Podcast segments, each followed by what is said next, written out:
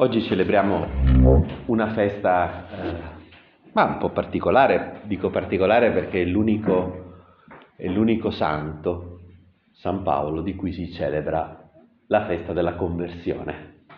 No? Gli altri non, eh, non risulta, diciamo, no? cioè, si, si, può essere la, la festa so, di quando eh, so, sono morti martiri o quando sono morti per, per, sono andati in cielo e quindi hanno iniziato a vivere con il Signore, quindi quello... Però San Paolo ha questa festa particolare, che è una festa molto antica, cioè risale addirittura le prime attestazioni al VI secolo. Quindi stiamo parlando di cose che sono quasi 1500 anni che si, che si celebra.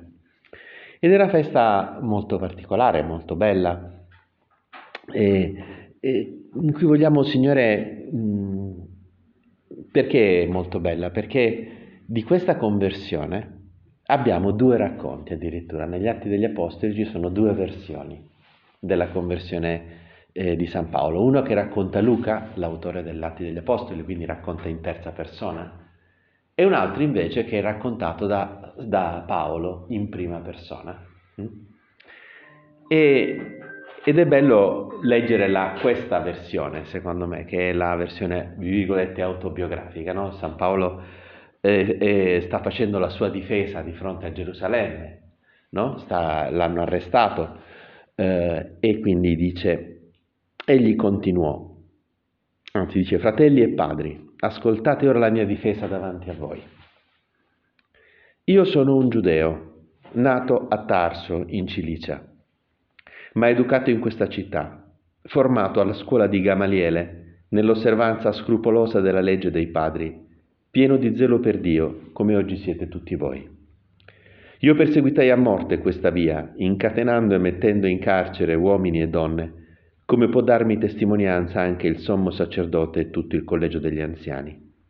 Da loro avevo anche ricevuto lettere per i fratelli e mi recai a Damasco per condurre prigionieri a Gerusalemme anche quelli che stanno là perché fossero puniti.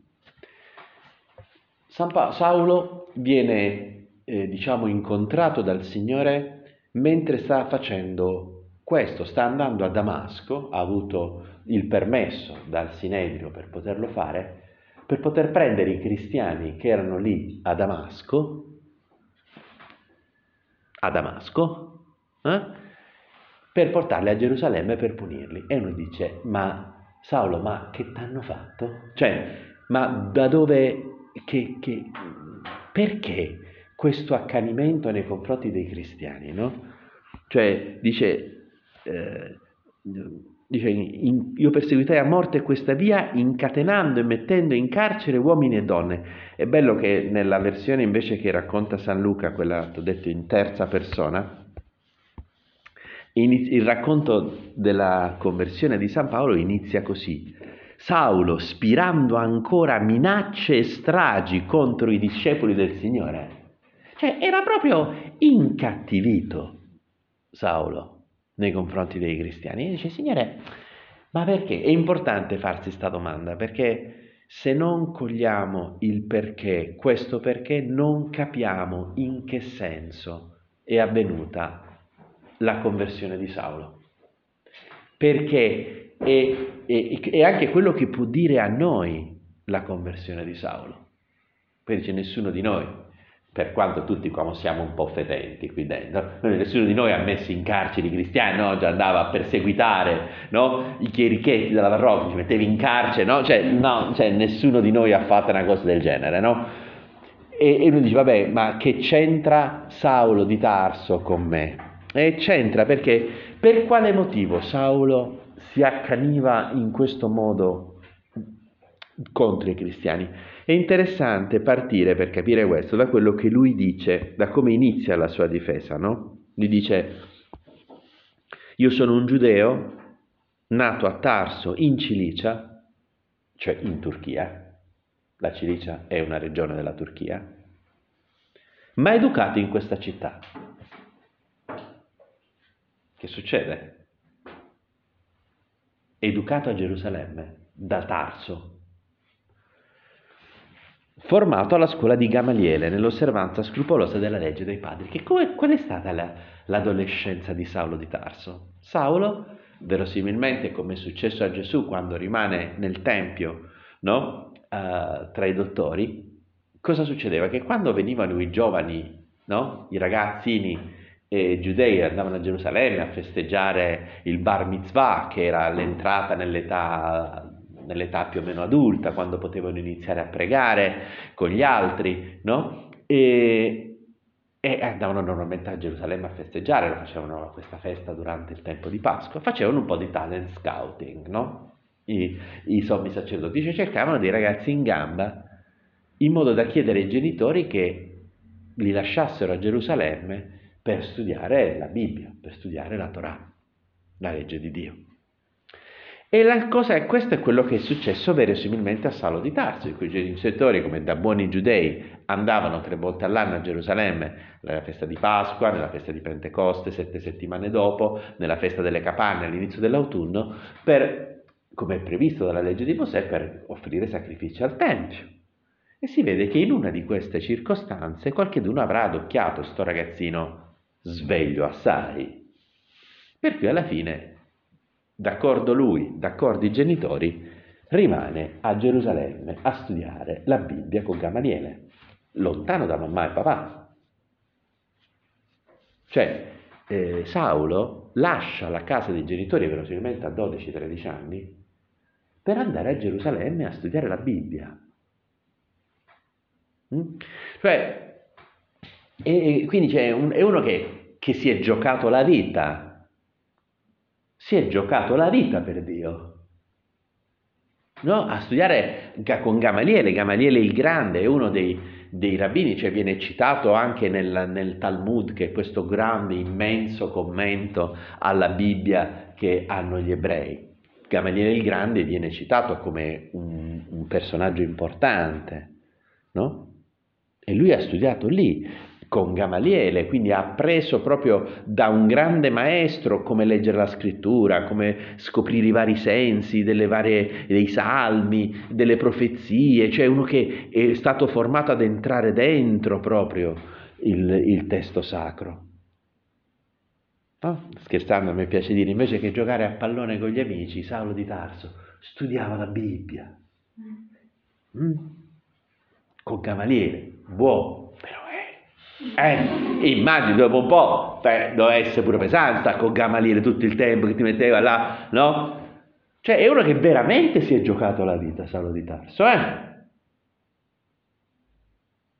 E poi quando fa la sua a un certo punto, siccome c'erano alcuni che lo criticavano, no? perché lui predicava ai pagani e c'erano i cristiani venuti dal giudaismo che criticavano questa faccenda che lui no, cioè... E allora ci sono due momenti nelle sue lettere in cui Sa- San Paolo fa l'apologia no? di se stesso e a un certo punto nella lettera ai Filippesi dice se qualcuno ritiene di poter aver fiducia nella carne, cioè nella discendenza eh, fisica ebraica, io più di lui, circonciso all'età di otto giorni, della stirpe di Israele, della tribù di Beniamino, ebreo figlio di ebrei, quanto alla legge fariseo, quanto allo zelo persecutore della Chiesa, quanto alla giustizia, cioè alla santità che deriva dall'osservanza della legge irreprensibile.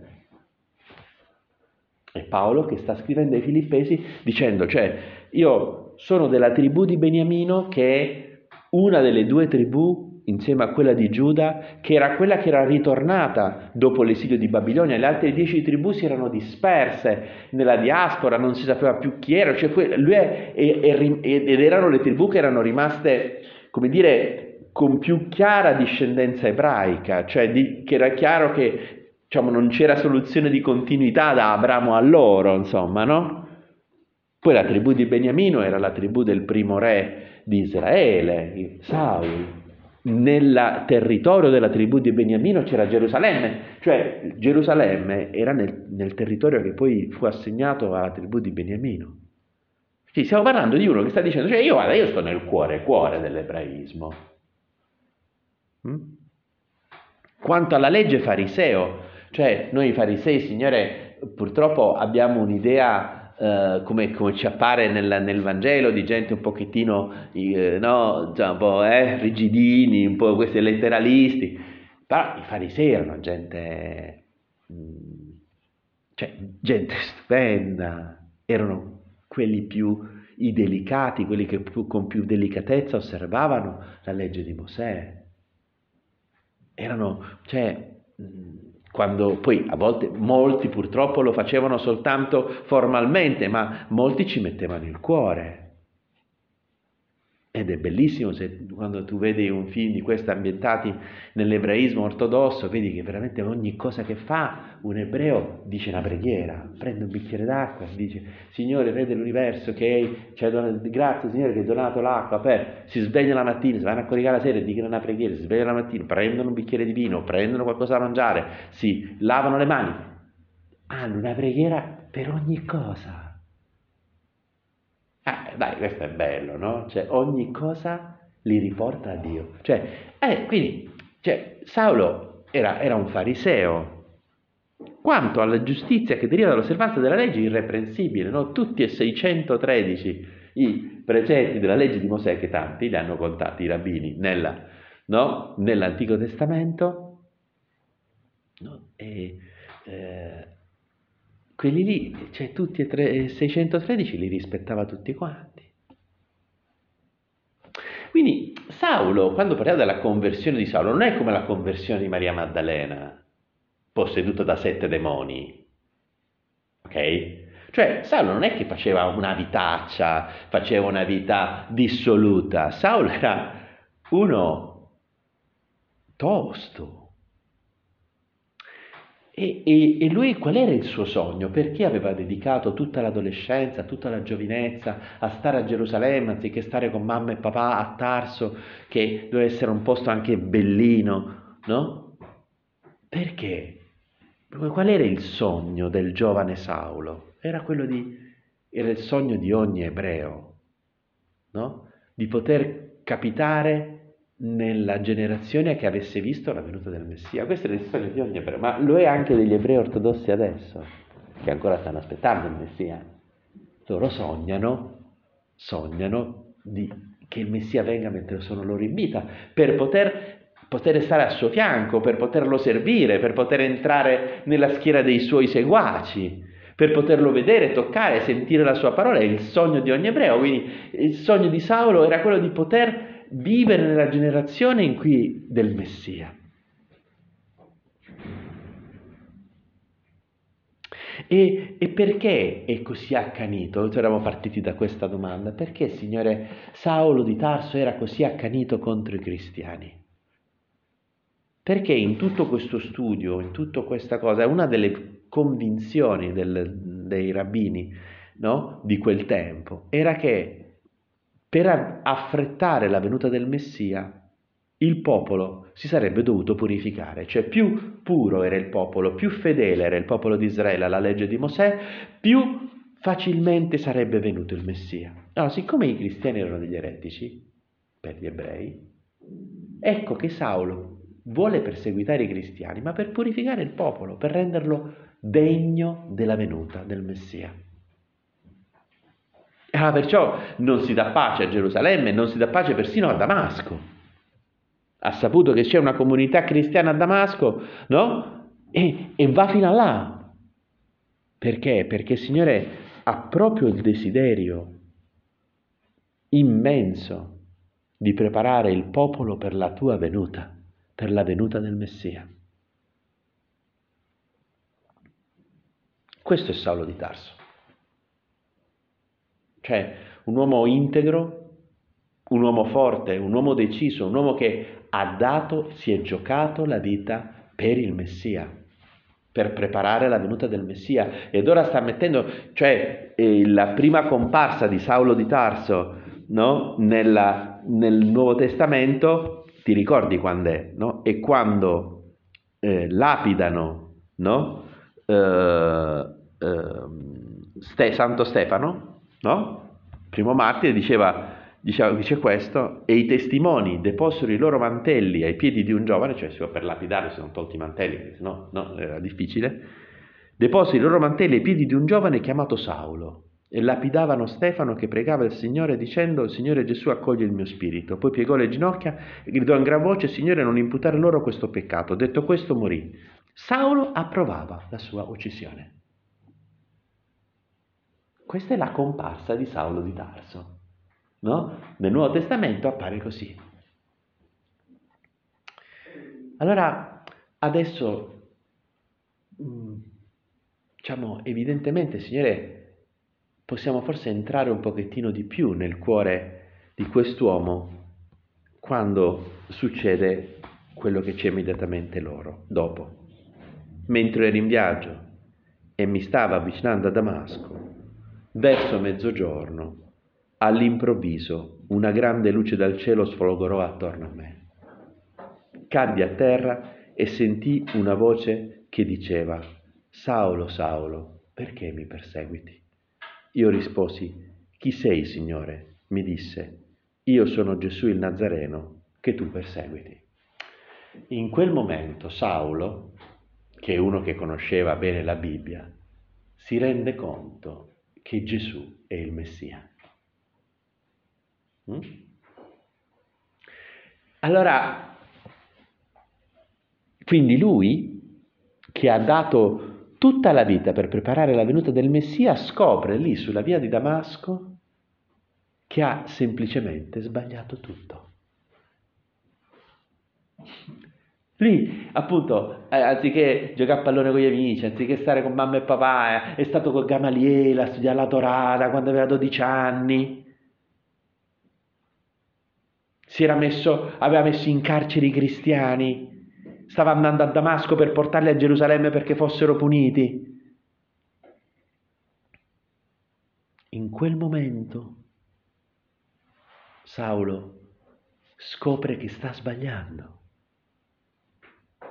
che lui che sognava e che stava mettendo tutto quello di mezzo a sua disposizione perché potesse realizzarsi la venuta del Messia nel corso della sua vita, stava perseguitando i seguaci del Messia, era lui il nemico del Messia.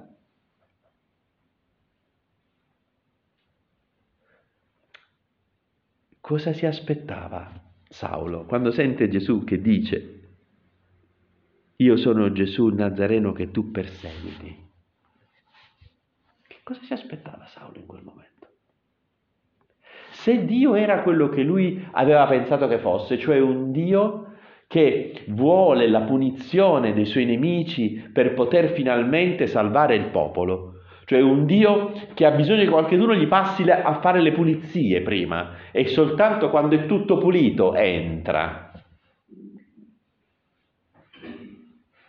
Cosa si aspettava Saulo in quel momento?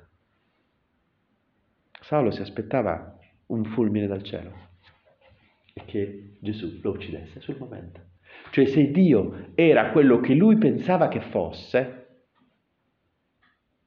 è chiaro che in quel momento l'unica cosa ragionevole che poteva succedere era che Dio lo punisse, perché lui era un nemico del Messia.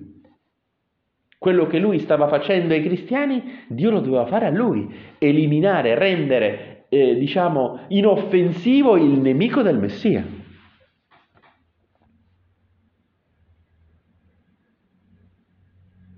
Cioè è difficile, è difficile, come dire, eh, immaginare la crisi profonda che in un istante Saulo si trova a vivere. No? Che ho combinato, che sto combinando.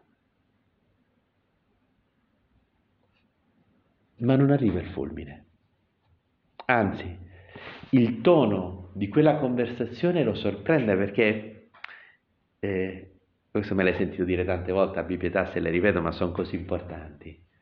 No? Gesù quando deve fare un rimprovero affettuoso, ripete sempre due volte il nome. Marta, Marta, tu ti agiti per tante cose, ma una sola cosa è importante. Simone, Simone, eh? io eh, ho, pre- cioè, ho pregato per te perché non venga meno la tua fede E si vede che, non so, mi piace immaginare, Signore, che la Madonna facesse così con Gesù. Cioè, so, mi sono fatto questo quadro, no? che la Madonna facesse così, no? Gesù, Gesù, vatti a lavare le mani, no? Prima di metterti a tavola, Gesù, Gesù, smettila di giocare con, i, con gli attrezzi di papà perché sennò papà si arrabbia, no? Cioè, e, e allora per cui mi immagino che questo Saulo, Saulo perché mi perseguiti? Non è perché nel, nella, nella Sacra Scrittura non ci stanno i segni di espressione, per cui l'espressione ce la dobbiamo immaginare noi e secondo come ce la immaginiamo cambia il Vangelo. No? Perché uno può dire Saulo, Saulo, perché mi perseguiti? No? E uno poi non capisce niente. E secondo me è, è Gesù dice Saulo, Saulo, perché mi persegui? Che ti ho fatto? Io me ne immagino Gesù perché me ne immagino così Gesù, cioè, Gesù poi se, se, non sei così poi no, mi, mi, mi, rimprovererai. Però cioè, mi immagino che Gesù parla e dice Saulo, Saulo, ma, ma, che ti ho fatto? Che ti ho fatto? Cioè, quel Messia che la cosa ragionevole, se Dio era quello che lui aveva sempre pensato che fosse, avrebbe dovuto fare, cioè ucciderlo. Dio gli sorride e gli fa una domanda. E gli chiede, perché mi perseguiti? Io risposi, chi sei, o Signore?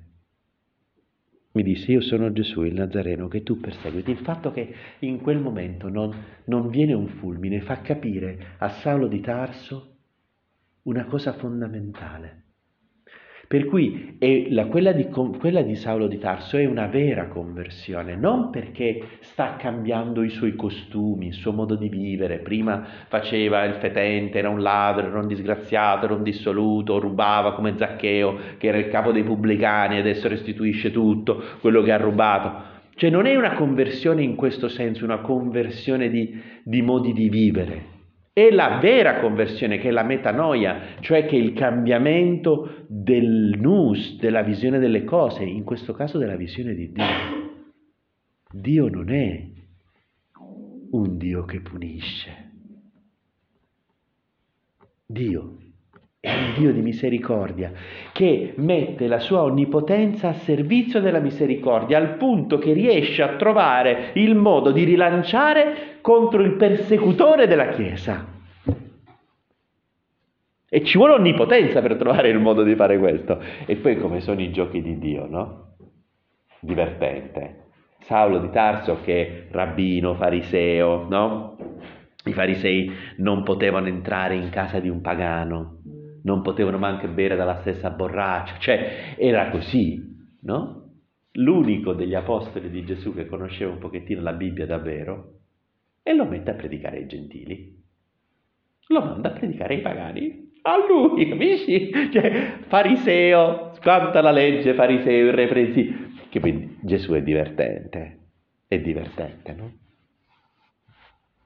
Ma in quel momento Saulo scopre che Dio è misericordia. E il motivo per cui Gesù ha voluto che rimanesse cieco, perché lui no, dice, e poiché non ci vedevo più, perché io dissi allora, che devo fare, Signore? Perché Saulo capisce in quel momento che Dio gli sta dando una seconda possibilità. E il Signore mi disse, alzati, prosegui verso Damasco, là ti verrà detto tutto quello che è stabilito che tu faccia. E poiché non ci vedevo più a causa del fulgore di quella luce, guidato per mano dei miei compagni, giunsi a Damasco. E questa cecità, Signore, che è un dono che tu fai a Saulo, perché rimase un po' di giorni cieco. E aveva bisogno di raccoglimento, Saulo. Perché, perché, ripeto, non era semplicemente che aveva, doveva smettere di, di, di fare la cresta sulle tasse come Zaccheo, doveva cambiare la visione di Dio. E allora mi immagino che in quei giorni in cui Saulo, fra l'altro, non mangia, sono giorni di digiuno, di cecità e di digiuno, Saulo sarà andato con la memoria a ripassare a ripassare la Sacra Scrittura che aveva studiato e avrà visto quante volte Dio dice misericordia voglio e non sacrifici, che sono un Dio di misericordia, misericordioso, pietoso, lento all'ira, no? Quante volte allora sarà andato a riprendere quei passi che forse non aveva sottolineato abbastanza.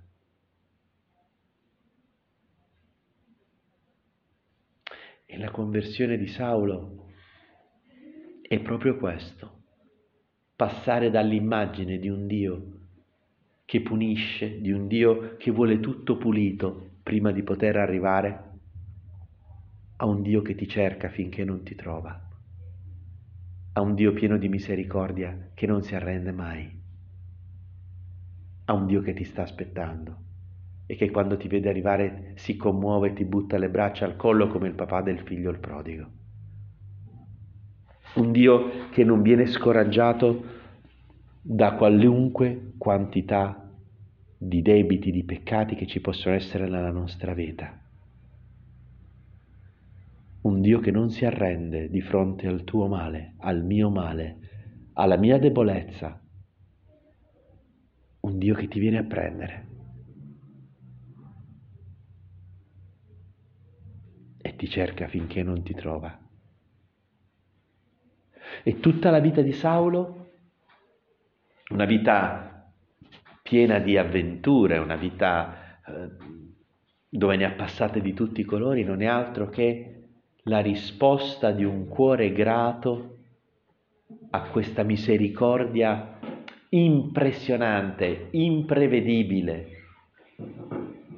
che da cui è stato circondato sulla via di Damasco. In fondo tutta la vita di Saulo è la sua risposta a questa misericordia che ha ricevuto. E vedi, questo, in questo senso questa festa è importante per noi.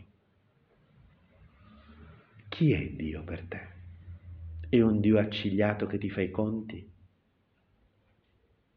È un Dio accigliato che l'avrai vista forse la, good, la, serie The Good Place, no? Non so se l'hai vista, ma, ma cioè, la prima stagione è geniale, no?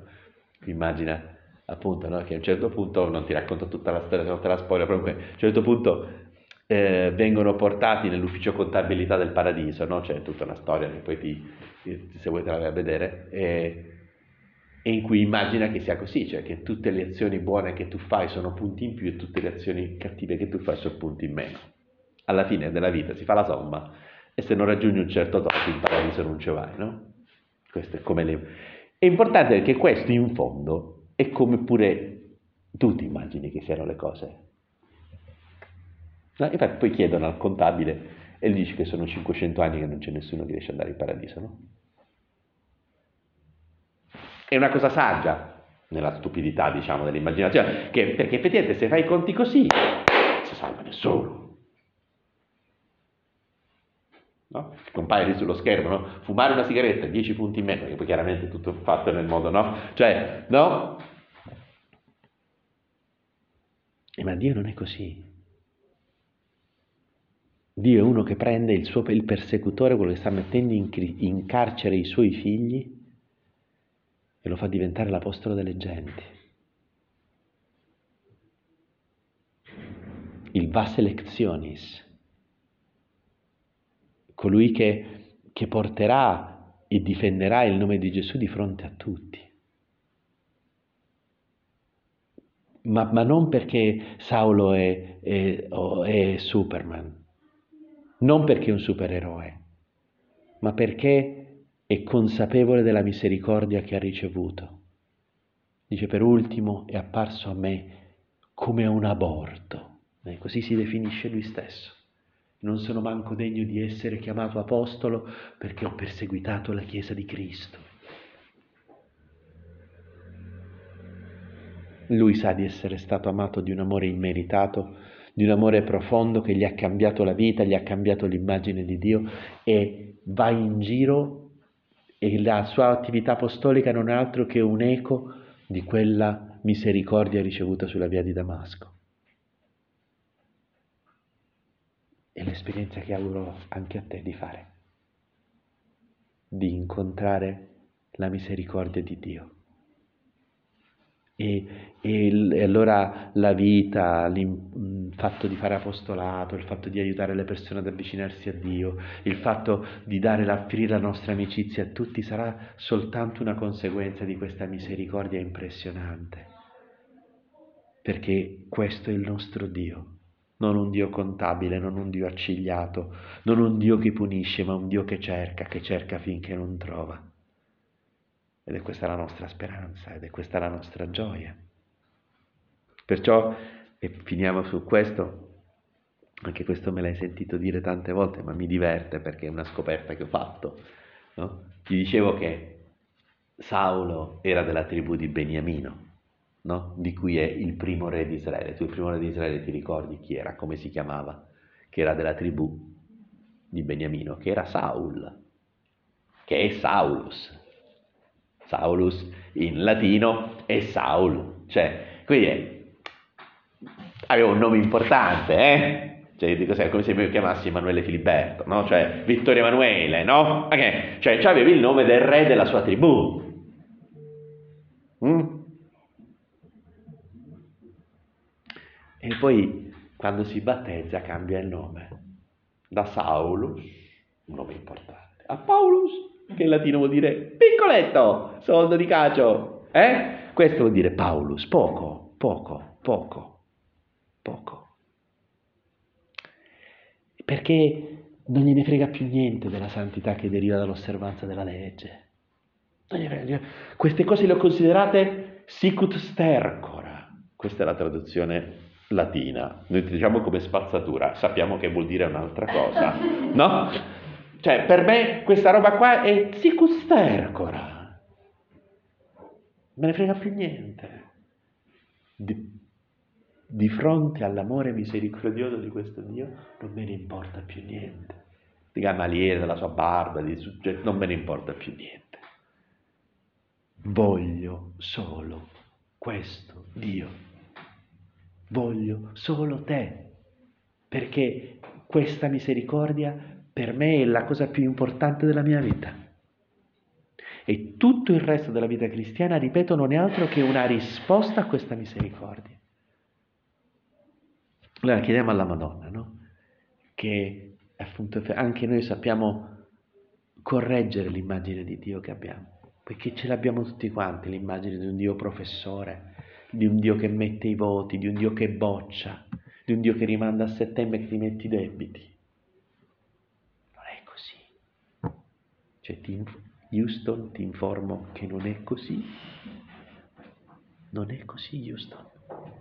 Ecco, chiediamo alla Madonna. Ecco, ripeto che lei, anche lei ha fatto questa esperienza, no? L'anima mia magnifica il Signore, il mio spirito esulta in Dio mio Salvatore, perché? Perché ha guardato la pochezza della sua serva. È contenta perché si sente guardata pur sapendo di non valere niente. Ecco madre, allora aiutaci a fare questa scoperta, a fidarci della misericordia di Dio, a confidare, ad essere disposti a considerare tutto sicut stercora pur di avere la misericordia di Dio nella nostra vita, perché è l'unica cosa che conta.